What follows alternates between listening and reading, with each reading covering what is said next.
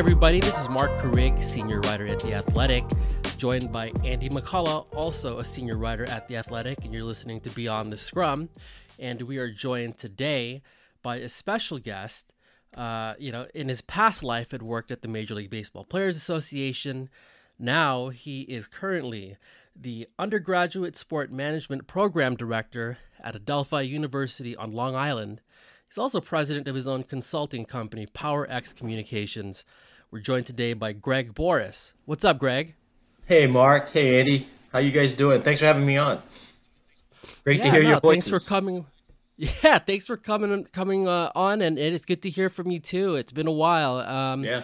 You know, the, you came to mind this week, the biggest week in baseball, right, Andy? Um, reg- this week um, it's the um, biggest week in baseball. This is the biggest week in baseball. Like uh, obviously a lot of stuff going on with the labor situation, and you know it's turned into a bit of a uh, you know a mud wrestling match in full public view. And uh, you know, given your history, Greg, I, I was just curious like, to get right into it here. What's your read on this thing? How, how'd they get here? That's a great question. Uh, and you have to kind of know the history of the parties to understand, you know, to, to borrow a phrase, a baseball phrase, right? You know, deja vu all over again. Uh, although it did seem like for many, many years, uh, we were past this type of public airing of dirty laundry, so to speak. And uh, on some levels, it's disappointing now from my vantage point, having been in it for almost two decades, but having stepped aside. Uh, I like like you guys and most of the fans, you know, probably saw as we move through the pandemic, which is still the most important topic and issue here, uh, hasn't gone away. Uh, despite the negotiation outcome, you know, there's still a big hurdle to overcome on the health and science aspects of this. Uh, but parking that aside, you know, I think from you know my marketing and communications, public relations hat, you know, it seemed like this unbelievable opportunity was evolving in front of the sport to be the only sport out there playing live and doing so or debuting on Fourth of July, right? You couldn't script it any better than that. Uh, baseball, apple pie, America, Fourth of July, you know, the the solution to everybody's solitude and, and confinement. And then uh, I think the parties saw that too, or baseball saw that, but then it wrangled down and got boggled down in the economic aspects and impact of uh, what it would take to play during the pandemic without fans in the stadiums. And that's a huge piece of this. This is a sport unlike the NFL, for example, uh, which generates majority, vast majority of its revenue from TV. You know, they could lock the doors uh, entirely. You know, the, the live gate for the NFL is the cherry on top of the Sunday. It's the reverse in baseball. You know, some teams re- uh, rely upon that live gate revenue uh, as a major source or major portion of their revenue. I would say, based on information that I you know had seen over the years at, uh, at the MLBPA, you know some clubs rely upon perhaps or generate as much as maybe 60%, if not more, of their overall revenue from the live gate and, uh, and what it brings in. So I think there are some owners who probably looked at this and said, we don't want to play. You know, unless we can get the labor, which is the biggest cost, at a drastic discount, we don't want to play. And on the players' side, they want to play, uh, they'll play as much as they can because obviously the more they play, the more they'll get paid. But players do want to play under any circumstances. But the one thing that the players are bound by, it's that uh, the guaranteed contract. You know, players you know uh, learn from the first day they step into uh, a clubhouse in spring training and hear their first union meeting. Right, the sanctity of the guaranteed contract, and you know once you sign that deal, you will never ever uh, take less than what your contract provides you uh, without getting something of greater or equal value in return. Uh, so the players, I think, you know, are bound by history and are bound by a labor agreement that they don't want to damage uh, and only want to play for a prorated portion of their salaries without taking a discount. And you know, I think we're, we're looking at polar opposites philosophically from the owner's position and the player's position, and that's why we're at a stalemate you know, it's interesting. I mean, baseball had uh, the you know the the initial labor history of the sport is obviously very rancorous with you know all the stoppages in the the 80s and of course the you know the the stoppage in 94 Um, but really, for about 25 years, well, no, I should say for about 20 years, there seemed like there was pretty, uh, pretty steady labor peace, and it seemed like the system worked. The owners had their um, franchise values raised. They made money, you know, through all these different revenue streams. Players got to free agency, and they got big contracts. And you know, there was there would always be like, you know, look how much this the best player in the NFL just got paid. Now look how much this third starter in baseball got paid, and the numbers weren't even close. When, from your perspective, did this really start to change, and and how did it get to the point where the two sides seem to just be talking past each other right now? Well, I think to your to your point, yes, uh, labor peace is never the objective. I know from the union's perspective, and I'm sure from the ownership's perspective, it's not labor peace. You want to negotiate agreements that both parties can live with. Uh, it's not to say that either party will be 100% happy with every agreement, uh, but at the end of the day, they walk out of the room and knowing that you know they gave a little, got a little, and they can live with that. Uh, it took a long time, as you indicated, to get to that um, philosophy between the bargaining parties. You know, meaning there were lockouts and there were strikes and there were real big battles and squabbles and you know the la- you know the final one in '94 that cost the World Series, the the last real attempt to try to force a salary cap down the throats of the players, and the players wanted to hold fast to the free market system you know, I think given the length of that strike, 232 days, and the damage it brought the sport, that was kind of the watershed moment uh, for the sports labor movement, where the owners finally realized, you know what, we can't break the union, we just can't. So now we have to sit down and negotiate a system that allows us to do the things we want to do. The players made some concessions, the owners gave some things uh, to the players, but what they did uh, in that um, that agreement coming out of that strike was they finally negotiated the parameters of a system that both sides could live with, with tweaking a little here and there, meaning revenue sharing and the and the luxury slash competitive balance tax. So those systems were implemented, and then it was fine tuned through the three or four negotiations, and then coming out of the last negotiation.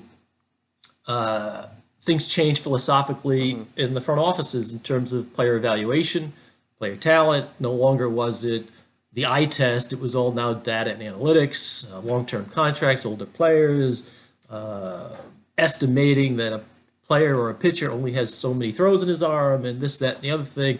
So the veterans, veteran players who were playing under this system that their uh, predecessors had bargained for and negotiated in good faith uh, gave up things, or they currently give up things in the early portions of their career, right? They'll play for the minimum for three years take it to arbitration the next two years, and then say, okay, I've put in my time. Now I'm going for that long term guaranteed contract that's going to set me up.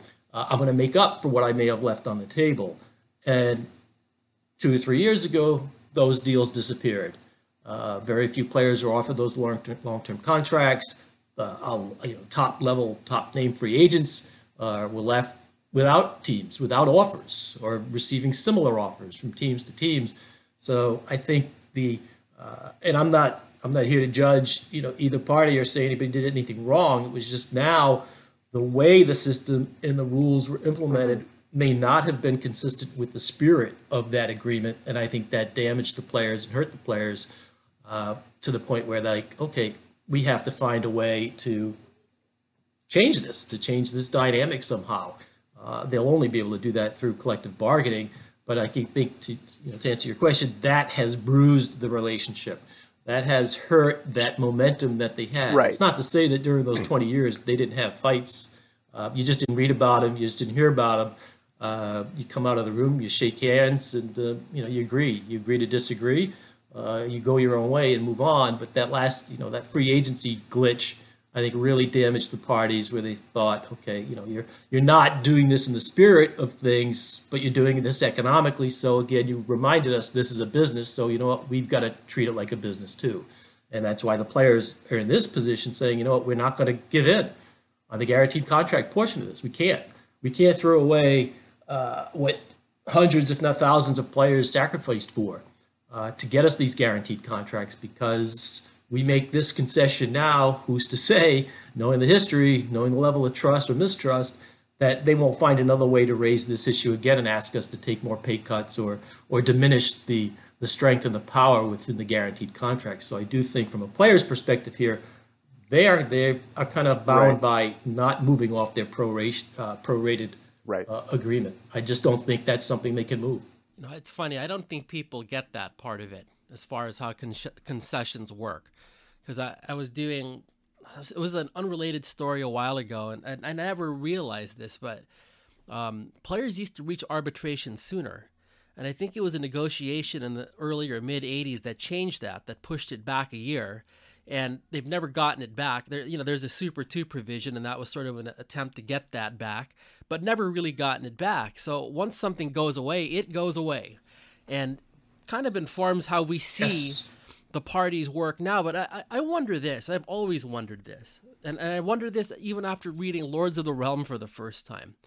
Uh, is there ever any way that this thing becomes a partnership rather than what it's always been, which is this adversarial relationship in which both parties seem to treat it like there has to be an absolute winner and loser in, in these things. It, it, it just never feels like a partnership do you think you can ever get there? And if so, how? How do you begin moving toward an actual partnership?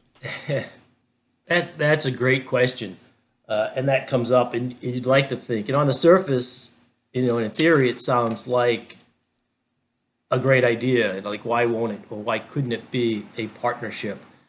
Uh, I don't think the players or owners would want to see this as a partnership depending on how you define that. If you're talking partners and you are kind of even Steven in this arrangement, um, that's a different sense of saying, hey, we're going to have a cap and we're going to give you a percentage of revenue because we want you to be tied, invested in this. Um, so I don't, I don't really know if you could ever get to a partnership because if somebody's going to pay two, three, three billion dollars for a team, I don't think they want partners. Right? so uh, they'll they'll what what what they'll want to do is they'll want to pay the talent, right? The product is you know is the players. Uh, it's the most expensive line item in their budget, so they're going to want to do whatever they can at every opportunity to lower that number. Uh, that's what's going to increase their profit margin greater than any other business decision they make. Uh, I just don't see how it could become a partnership without the players trying to match what the owner's stake is in terms of equity. Uh, so if a franchise is up for sale and it goes for two billion, and the players chip in a billion and buy it with a partner who's an owner, then yeah, you're a partner. Uh, but I don't know if those types of relationships will ever evolve. And I'm not one. I don't buy into, you know, the salary cap system as saying there's a partnership there because there isn't a partnership there. Uh, you know, we talk about the revenue split in sports, what the labor gets and what the owners get. And in those cap sports, uh, you guys know uh, probably better than anybody, uh, you're not talking about a 50 50 split in total gross revenue. You're talking about a 50 50 split on defined revenue. Uh, which means in each of these leagues, again, the, the words are the same, but in each league, the definitions are very different.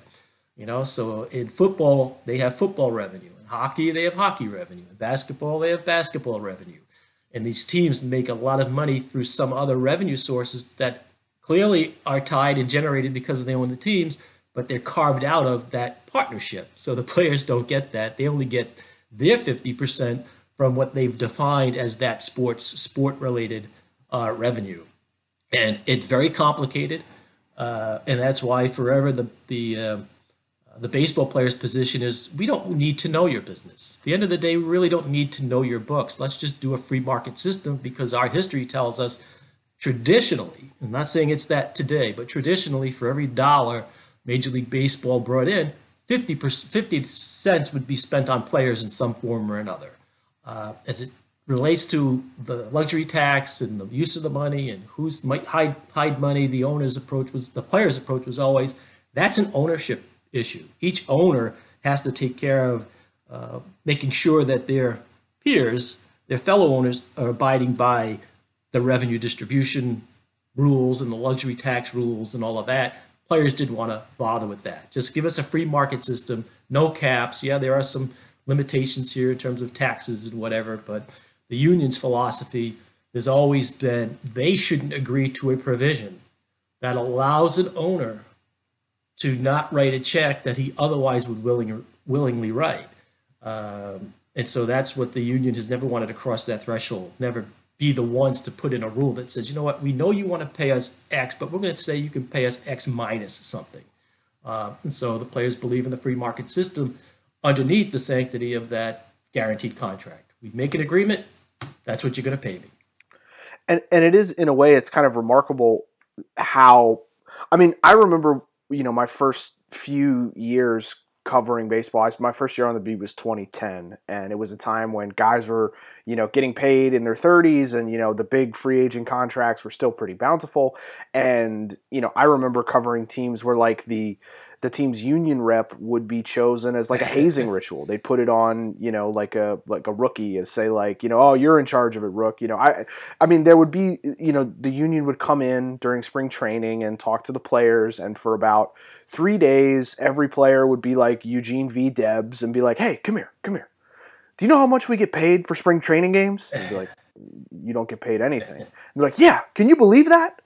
And like, yes, the, you know, and then two days later, you'd be like, hey, so like, are you upset about that still? And they'd be like, what are you talking about, man? They, you know, I'm, I'm, worried about, I got to start in two days. And it just seemed like players were really willing to kind of go along to get along as long as the market sort of functioned in a way that rewarded them. And, and, and so I'm curious just like how you sort of maintain awareness of these things when you have guys who are kind of siloed in you know their day-to-day stuff and just aren't thinking about you know these the, the labor issues in in kind of the nuanced manner that's necessary in order to stay even with the owners. Well it, through my experience you know there are there are players who clearly want to play baseball right? They're not they don't want to go into the weeds on the labor side uh, but they will uh, when they have to. But on each club, you know, whether it's a, you know, you termed it a hazing thing, you know, tab the young guy.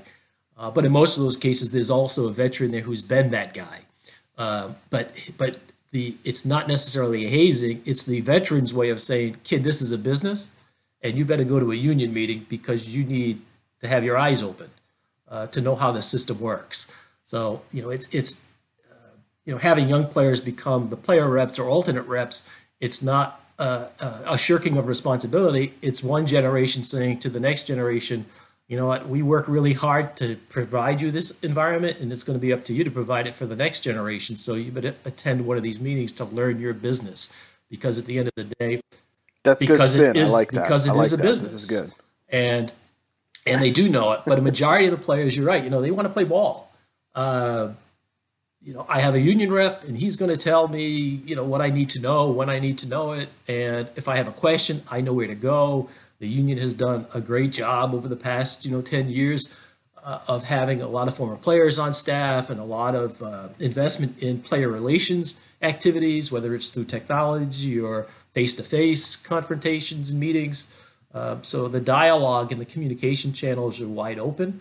Uh, but at the end of the day, majority of the players don't want to worry about the labor issues. They don't want to worry about the economic uh, issues uh, of the sport. But you know, they are educated and informed and told about the system and how it relates to every single one of them at their phase of their career. You know, the zero to three. What are your rights? You know, the arbitration guys. If you're heading toward arbitration, you better open your eyes. You better wake up to the system and how it works and how you can participate in the system. And then clearly uh, you know the free agent uh, aspects of it too. So although majority of the guys may not go around singing the uh, uh, the communal union thing, I guarantee you each and every one of those players yeah. knows his own circumstance at his particular point in his career.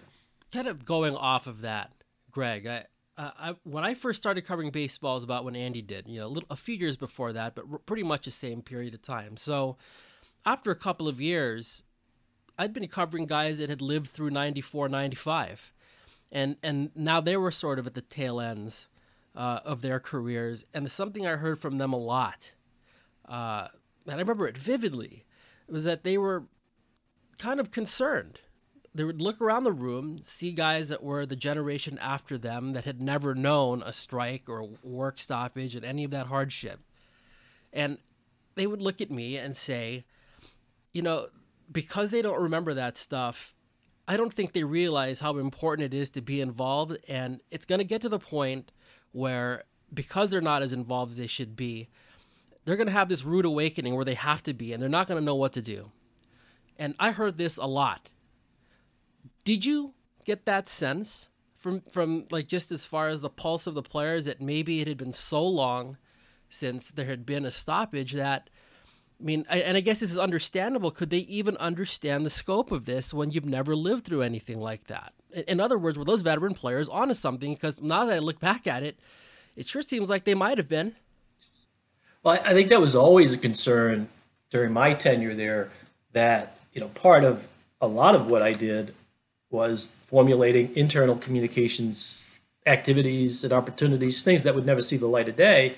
Uh, but how do we inform and educate the next generation? How do we make that young player know who walks into a system um, who you know may never wasn't even born during that last labor stoppage?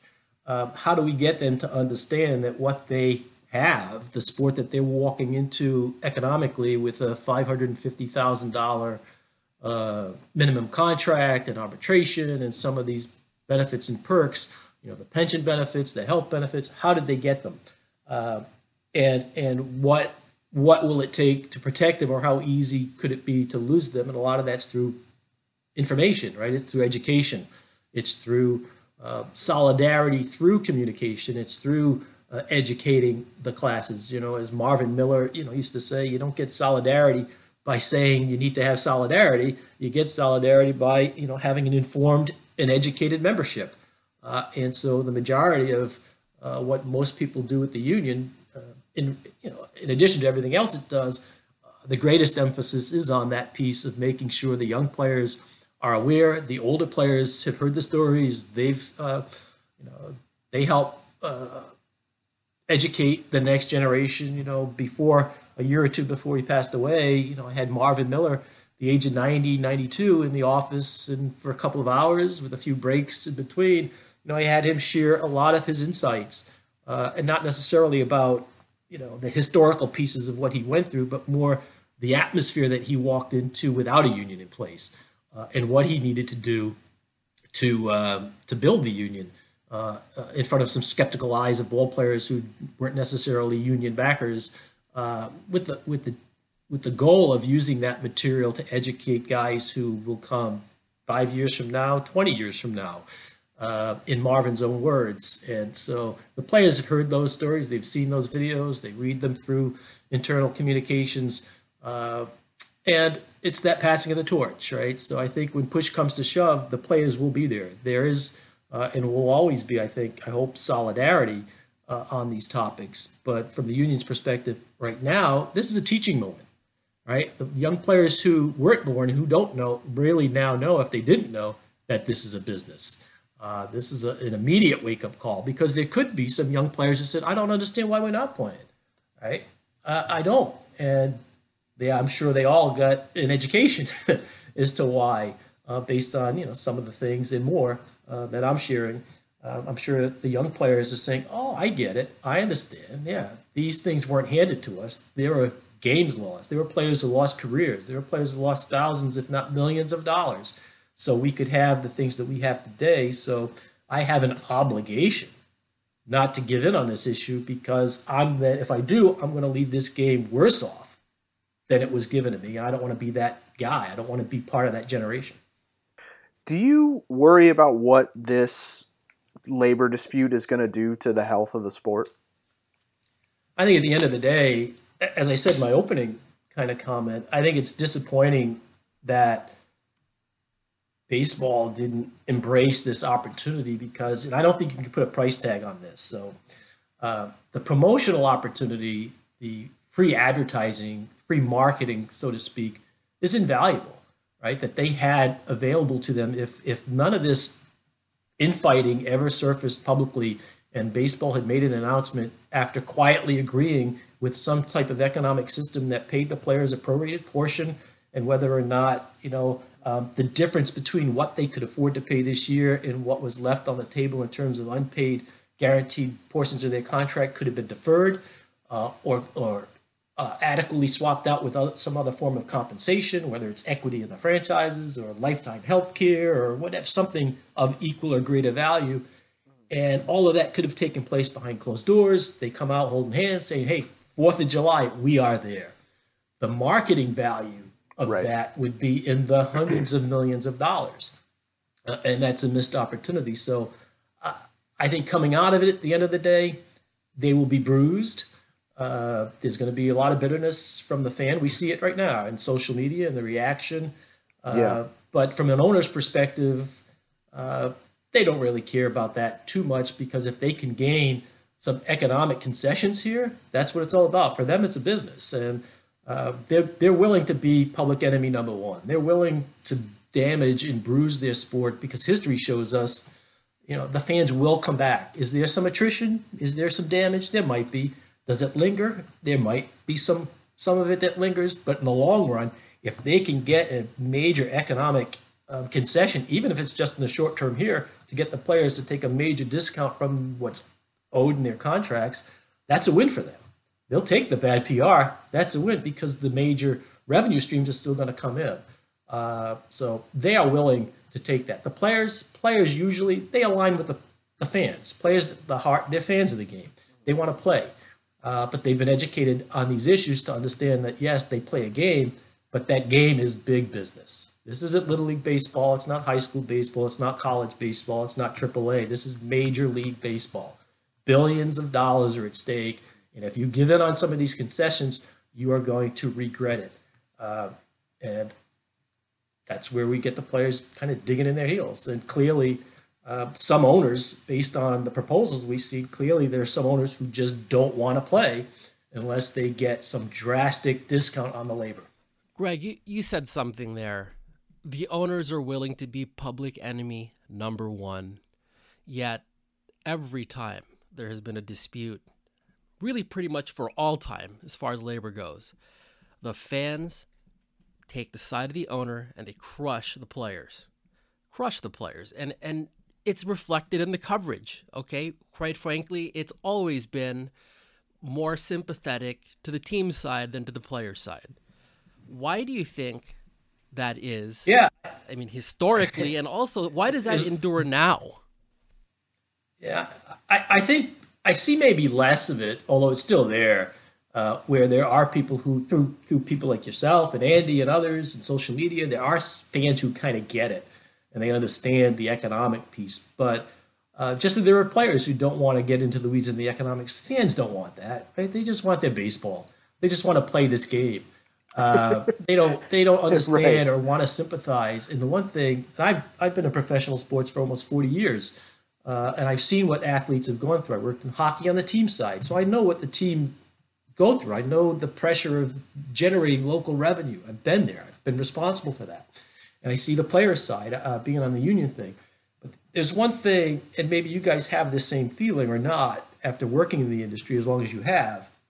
The one thing that bothers me to this day, and it always bothered me from maybe the first time I ever walked into uh, the dressing room when I worked for the New York Islanders to see what these guys went through to play, the stitches and the broken jaws and and everything they did. And then people say it's a privilege to play. It's not a privilege to play. You know, even the players say, hey, I'm privileged to play this game. It's not a privilege. They've worked harder than anybody else to be the best in the world at what they do. And it's because of them, they are the product that baseball generates $10 billion. There's no privilege. But the public sees it as, hey, I played Little League Baseball. It's like getting into the batter's box and swinging and playing baseball. These guys are privileged they should be willing to play for a dollar. It's a baseball game. Uh, and that's the one thing I don't, I, I think people just think they're privileged, they're spoiled, they get paid millions to play a boys' game. Uh, and, and they are playing a game at that level. It's not a boys' game, it's big business. And because they are the ones generating that revenue, they're entitled to get their fair share of that. The public doesn't want to see it that way. Consciously or subconsciously, they think that professional athletes with the exception of maybe basketball players because you you, know, you got to be born seven feet, or football players. Uh, but for baseball players, they look like the average Joe. And I think from a uh, public mm-hmm. perception, they just want to see these guys play baseball. You know, don't ask for a lot of money, just go and play. You're privileged. Uh, so I think that's a big hurdle for the players. It always has been. That's why we encourage the players, you know, don't take that battle public because you can't win it. But if you are, go in with your eyes open, knowing that, you know, especially in the social media age, yeah, you can tweet something that is pro player and you might be accurate, but no, 90% of the reaction you're going to get, if not higher, they're going to trash you. They're going to come at you and they're going to spew venom in your way especially now with everything that's going on in the world with the pandemic and the social issue issues you know nobody wants to see a baseball player out there publicly talking about how he's being taken advantage of economically in a negotiation. Baseball knows that. Baseball knows they have the players on that hot seat uh, from the public. Right. it's up to the union to convince the players or make sure the players know distance yourself from the public emotional piece of this because at the end of the day it has no bearing and should have no bearing on a decision making now, it, it, you know, it's it's it's interesting because like Blake Snell kind of you know says a he kind of sounded like a, a bit dopey when he was talking through his approach on a Twitch stream, and somehow that becomes a four day news cycle where people are writing columns. There's like his message messaging wasn't great, but the substance was right. And meanwhile, Bill DeWitt, the owner of the Cardinals, says a, just an absurd thing that owning a baseball team isn't profitable, and it just like sort of passes in, in the night, uh, you know, and no one cares. But uh, you know, it's interesting because you you said something that that I that I have known uh, instinctually, but hadn't really sussed out, right? And it was that fans do not want to hear about this. Fans don't follow sports to follow right. labor battles. And I think that's a pretty reasonable stance for a fan to have. That's this right. is entertainment. We watch this to distract us from the garbage in our day to day existence, right? So, how, like, is it the player's responsibility to get fans to understand their side? Is it should they just not be public about it? Like, because you know, I think about you know just like my my my stepdad. He's a huge Phillies fan, you know, and sometimes we'll talk about what's going on, and he'll just say like, "I don't care. I just want to watch baseball." I don't like I, I don't care if the owners are more in the wrong. I just want to watch baseball. And like he's not wrong to feel that way. Like if you you know, if he if he was taking like some sort of uh, you know, morality exam or something, he you know, like he would side with the players, but he has a job and a life and he just wants to watch the Phillies at night. And and so I'm just wondering like what do you think is the union's responsibility in changing that uh, that sort of philosophy, if it is at all? You know, I know when you're when you're living in it, and part of my job with some, although not all, but some of the staff or whatever and players at the MLBPA was, you know, uh, about winning that public relations battle or having a voice or why do they think the same way? You know, not to reiterate what we're talking about here, uh, but you know, how can we have our voice and uh, and you say to the player, you know, we understand that, but you have to detach yourself from the public sentiment because a to the earlier point you're not going to win the argument. You can try but you're just going to come off as whining and defending something that the fans don't really care about. Uh, what you want to do is focus on your solidarity right? Focus on the education of the unit. Make sure the players understand all of the players understand as to why the union's taking the positions it's taken uh, and why you may not want to be out there publicly. Uh, because at the end of the day you know, as Donald was was famous for always saying, you know, we, what the union does, the union can't go out in the street and take straw polls and then base its negotiating stance on what the public thinks. They just can't do that. It's a it's a legal union. It's a it's a recognized union. It has a fiduciary responsibility to its members to represent them to the best of its capabilities.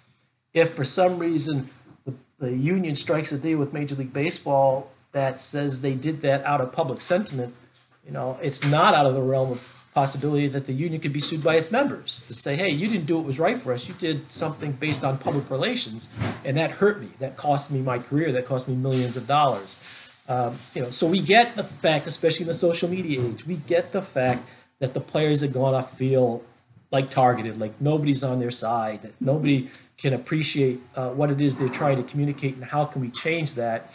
Uh, and you can try, right? You can spend a lot of resources.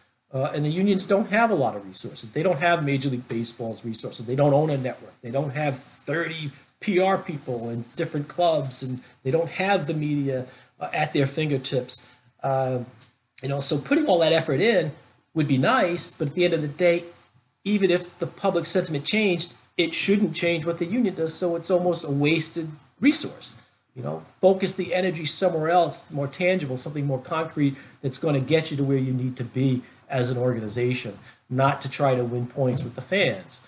Uh, you can't do that. Um, that's kind of been the union's history. The one thing the union has always done, though, in that regard, uh, is always said, you know, we don't have gag orders. You're free to go out and say whatever you want to say, uh, but just try to, uh, before you go out public, try to be informed. Don't offer an uninformed opinion about something. If you're not so sure, contact your player, contact the union. Uh, but we also tell them that, you know, or told them, uh, be careful. Be careful going out there because you're going to put a target on your back. If you're willing to carry that, go ahead, go for it. But if you're going to be sensitive to it, mm-hmm. just stay away. Keep it behind closed doors. Greg, you, would mentioned earlier so much of what your job was what during your time at the union was internal communications, trying to educate players. When you look at a clubhouse, you got players from everywhere, right? You got players from Latin America, you got players from Asia. Uh, even the players from the United States are coming from very different backgrounds um, because of the way the sport has uh, evolved. Like at the youth level, a lot of times you've got to have a lot of money now to play ball, but also because of uh, you know the sports history in certain regions of the country like you got players that come from there that might not be as well off that are that are have made it anyway so you've got a really wide swath of people that you're trying to talk to. Uh, how difficult was that? How do you navigate crafting a message when you know that there are people uh, not only of different parts of this country but of, of different cultures altogether that you're trying to reach? How difficult was that? Uh, on the surface, it seems very difficult, and it's always challenging, right? Because of all those things you you describe and all those the dynamics of a of a locker room that you that you see. Uh, you you guys know that the union goes and meets with every team during spring training. Uh, where the executive director, in this case, you know, Tony Clark, gets up and he, he gives kind of the state of the union, talks about things relative to the sport, what's hot, maybe something market by market, club by club. Uh, but when he's done, there are kind of, for lack of a better term, little breakout sessions, right? So the union has invested heavily in bringing on Latin, Spanish speaking uh, former players and staff. Um, so after Tony's done or the executive director's done, there'll be a breakout for the Latin players to make sure they understood uh, what was going on and what was discussed. Then there's going to be another uh, breakout for all the zero to three players uh, who were just you know learning the system and there'll be uh, some topics addressed in a little q&a for that group and then there'll be a, a session for the players who might be emerging uh, uh, to be arbitration uh, eligible so they know what to expect. So there are breakout groups within the locker room setting during those meetings that address the issue you just addressed. So there's one-on-one communication uh, relationships are built. So during the season they now have a name a face a person and a contact. Um, so, you know, it is a group of 1,200 uh, players, but at the end of the day, so much of the communication is actually one to one one, addressing each individual group of player. This is, uh, it's funny. Like I, I, I just never knew like until you started talking about like your your duties then like just how you know how much of this really was education and reaching out and, and all the things you do i mean i knew it in that i would see people out at the park right like i, I know that these things were going on. I just think I don't know if I understood truly just like you know some of the challenges involved in it, which is I, I think is it makes a lot of sense. I, I you know, and speaking of which, like I and I want to ask this before before we go, but you know, do you miss being in that day to day? And like, tell us what you're doing now, obviously, because it seems like you're doing some cool stuff. But also, uh, I don't know, do you miss the day to day grind of being in the game? Yeah, I mean, I've been asked that, especially with kind of this issue popping out there, and and you know I don't know. I think I, uh, maybe it's um, I have a misfiring wire, but I do like a good crisis. I do like a good fight like that. I like to you know do my best to defend uh, the folks I work for. Uh, so I kind of miss the day to day right now. You know, use a hockey cliche. You know, the gloves would be off and you'd be digging in and going toe to toe doing a lot of it behind the scenes, uh, not to be quoted, but trying to get your message out there and educate and inform the media and others. Uh, you know, responding to things and being a little proactive in other areas. So I miss that adrenaline rush. Um, you know, it's in my blood. I did it for 40 years almost. Uh, but uh, what I'm doing today is when I left the union a couple of years ago, uh, I was just getting up to that point in my age uh, where I, I, I, made a commitment to myself when I was, uh, I have a degree in sport management from UMass Amherst. And uh, at my age, there were no people like me ahead of me we were kind of the first students who were in college studying sport management around when I was in the late 70s and very early 80s. Uh, there were only two or three schools in the country that offered the programs.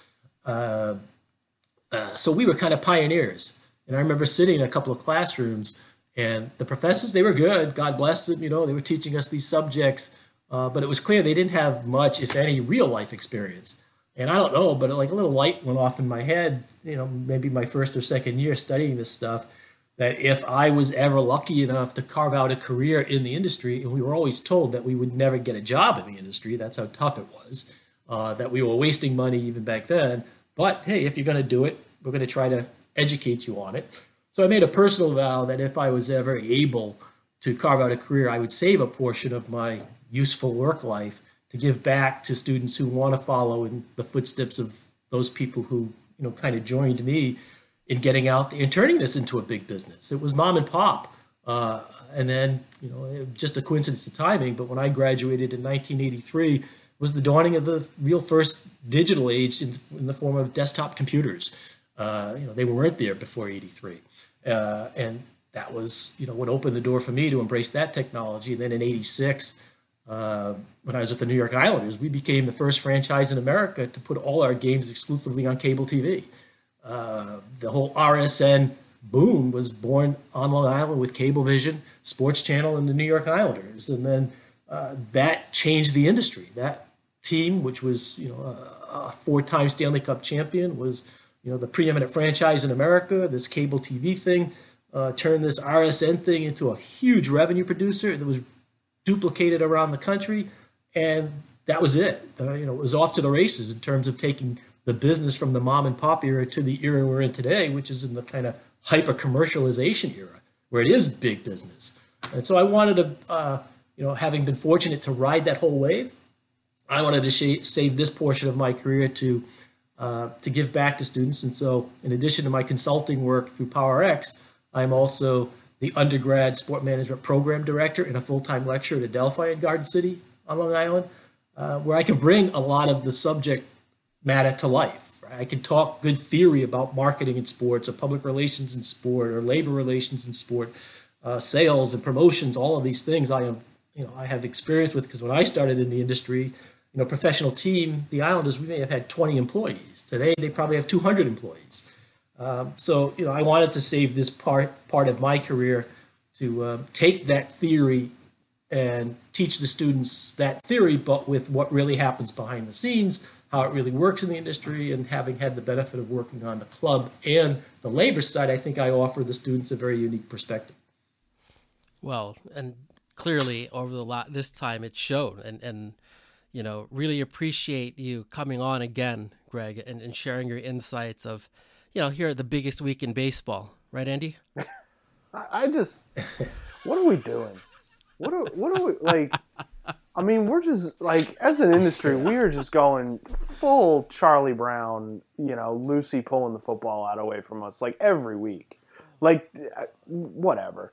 Yeah, it's it's frustrating. The owners don't want to pay less than what it costs to play a 54 game season or whatever, a 48 game season. So until the union moves off that point, like we're not going to get a deal. And like every week, it's like, oh, maybe this week there will be, you know, some progress. No, here's what'll happen: is the owners are going to send another proposal tomorrow, Friday, that's not going to be close and still going to ask. I mean, you have the commissioner of baseball going on ESPN last night and saying the players need to back off their uh, demand for 100% of their salaries over the pro rata, even though he knows that they're not going to do that. He's doing that solely to put pressure on the players through the public. It's just like, what are we doing? What are we doing?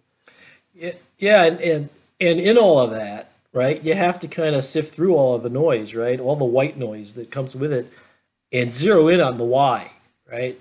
And and there's a motive here. And Rob, you know, and and, and I like Rob. I've known Rob a long time.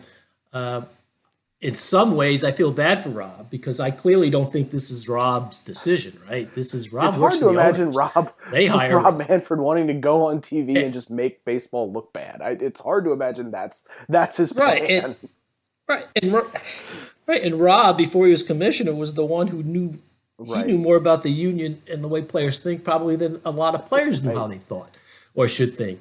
Uh, he know he knows what the hot topics are, and for these proposals to contain the elements that they contain, you know, you clearly get the sense. I clearly get the sense that Rob is just the messenger here, and that there's some very strong, powerful owner or group of owners who just do not want to play unless they get a very cheap product uh, to put on the field and not have to pay them. And and I think they're willing not to play, but do it in a way that hopefully paints the players as being the bad guys.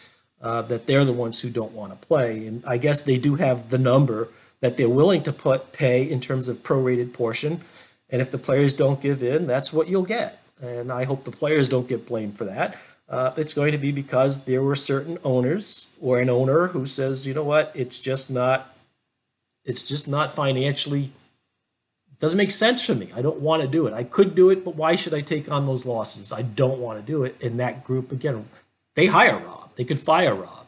So Rob is just delivering the water for a group or a group of owners here. That's my opinion. Well, now I gotta say this, like, and and I'm gonna call back to something that you'd said earlier before we go. But historically, when you look at '94 and the lead up to it, uh, it sounds like you're describing a situation with the owners as far as different interests that we saw leading up to that stoppage. Okay, there were clearly some people who were more into getting a salary cap into the sport, and there were other owners who were fine with it the way that it was. Um, and and by the way, this I, I only recently learned this when they, if they had gone through with the cap that they'd produ- uh, pr- uh, proposed, 21 of the 28 teams at the time would have been over it. Like, I mean, 21 of the 28. But uh, you know, I, I, I when you look back at, at, at the historical dynamic of it, are, are we seeing this again? Because, like you said, the labor piece was partly because it wasn't perceived that the owners were trying to break the union. Yet, when you look at this negotiation, one of the first proposals was literally something that would have pit older players against younger players. That smells like someone trying to break a union. Uh, do you see it that way? Was was that offer, in your view, perceived as something that was trying to break a union? Uh, I, I'm not sure that was the sole intent, but I think that could have been a very welcome byproduct for MLB if they managed to achieve both, right? Got their economic concessions and created a lot of infighting among the bargaining unit. Um, I don't think, you know, I think if they're going to try to break the union, they would probably have more time and a more more um, strategic opportunities to do that during collective bargaining than this negotiation. I just think that was a happy byproduct if it came from it. That was a system that they wanted to have all these players take, you know, such a great reduction and and and, and all of that. I mean, you know, going back and again, there's there's so many layers to this that you just will never understand or know why they are taking this position, uh, other than the general sense that yes, some clubs generate so much money through the gate that they cannot do this.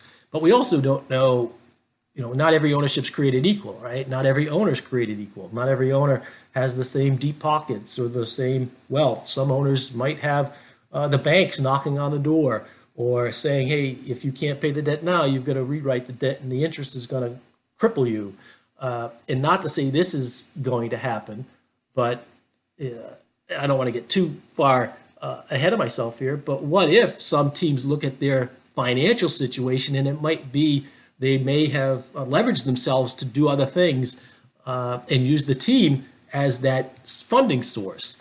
And now they're in a bind, right? Now they're in a bind. And if they play, now they're going to go further in debt because they may have some players who are making 25, 30 million dollars a year. And maybe, maybe it would force them to have to consider some reorganization. I don't, I, I don't want to use the word, uh, throw it around loosely, bankruptcy. Uh, and I don't know that to be the case. Uh, but from the player's perspective, if a team was to declare bankruptcy, you know they're the biggest creditors. You know, so for a player to take or or agree to take less than what his contract provides him would mean as a creditor he would be owed less.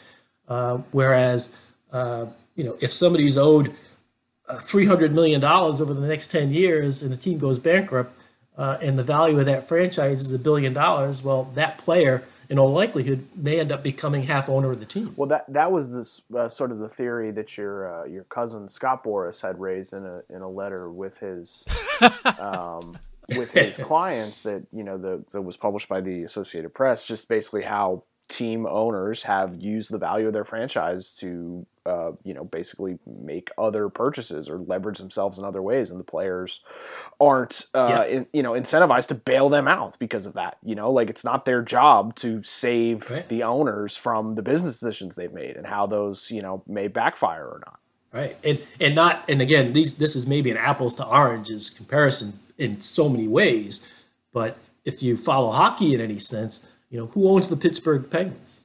I assume Mario Lemieux, but I have no idea. Yeah. Yeah. Oh, he does? Why does he own them? That's great. Yeah. Wow, good for me. Why does he own them? Uh, did they sell him equity when he was a player? No, they were they were going to declare bankruptcy. They owed him a long term okay. guaranteed contract, and as the number one creditor or uh, that they owed, he ended up saying, "You know what? I'm not taking a discount on my pay. Uh, I'll just take equity in the franchise." Ah, Interesting. And he became, I think, majority owner of the Penguins. Well, good for him. Wow. That's nice. Well, we end on a nice story. Yeah, that's nice. Good for Mario Lemieux. Greg, thanks again, man. This was awesome. Thank you for joining us. Um, you know, hopefully, my pleasure. Thanks for having me. Yeah, and uh, you know, Andy, hopefully we can talk about uh, something else next week, the biggest week in the history of baseball.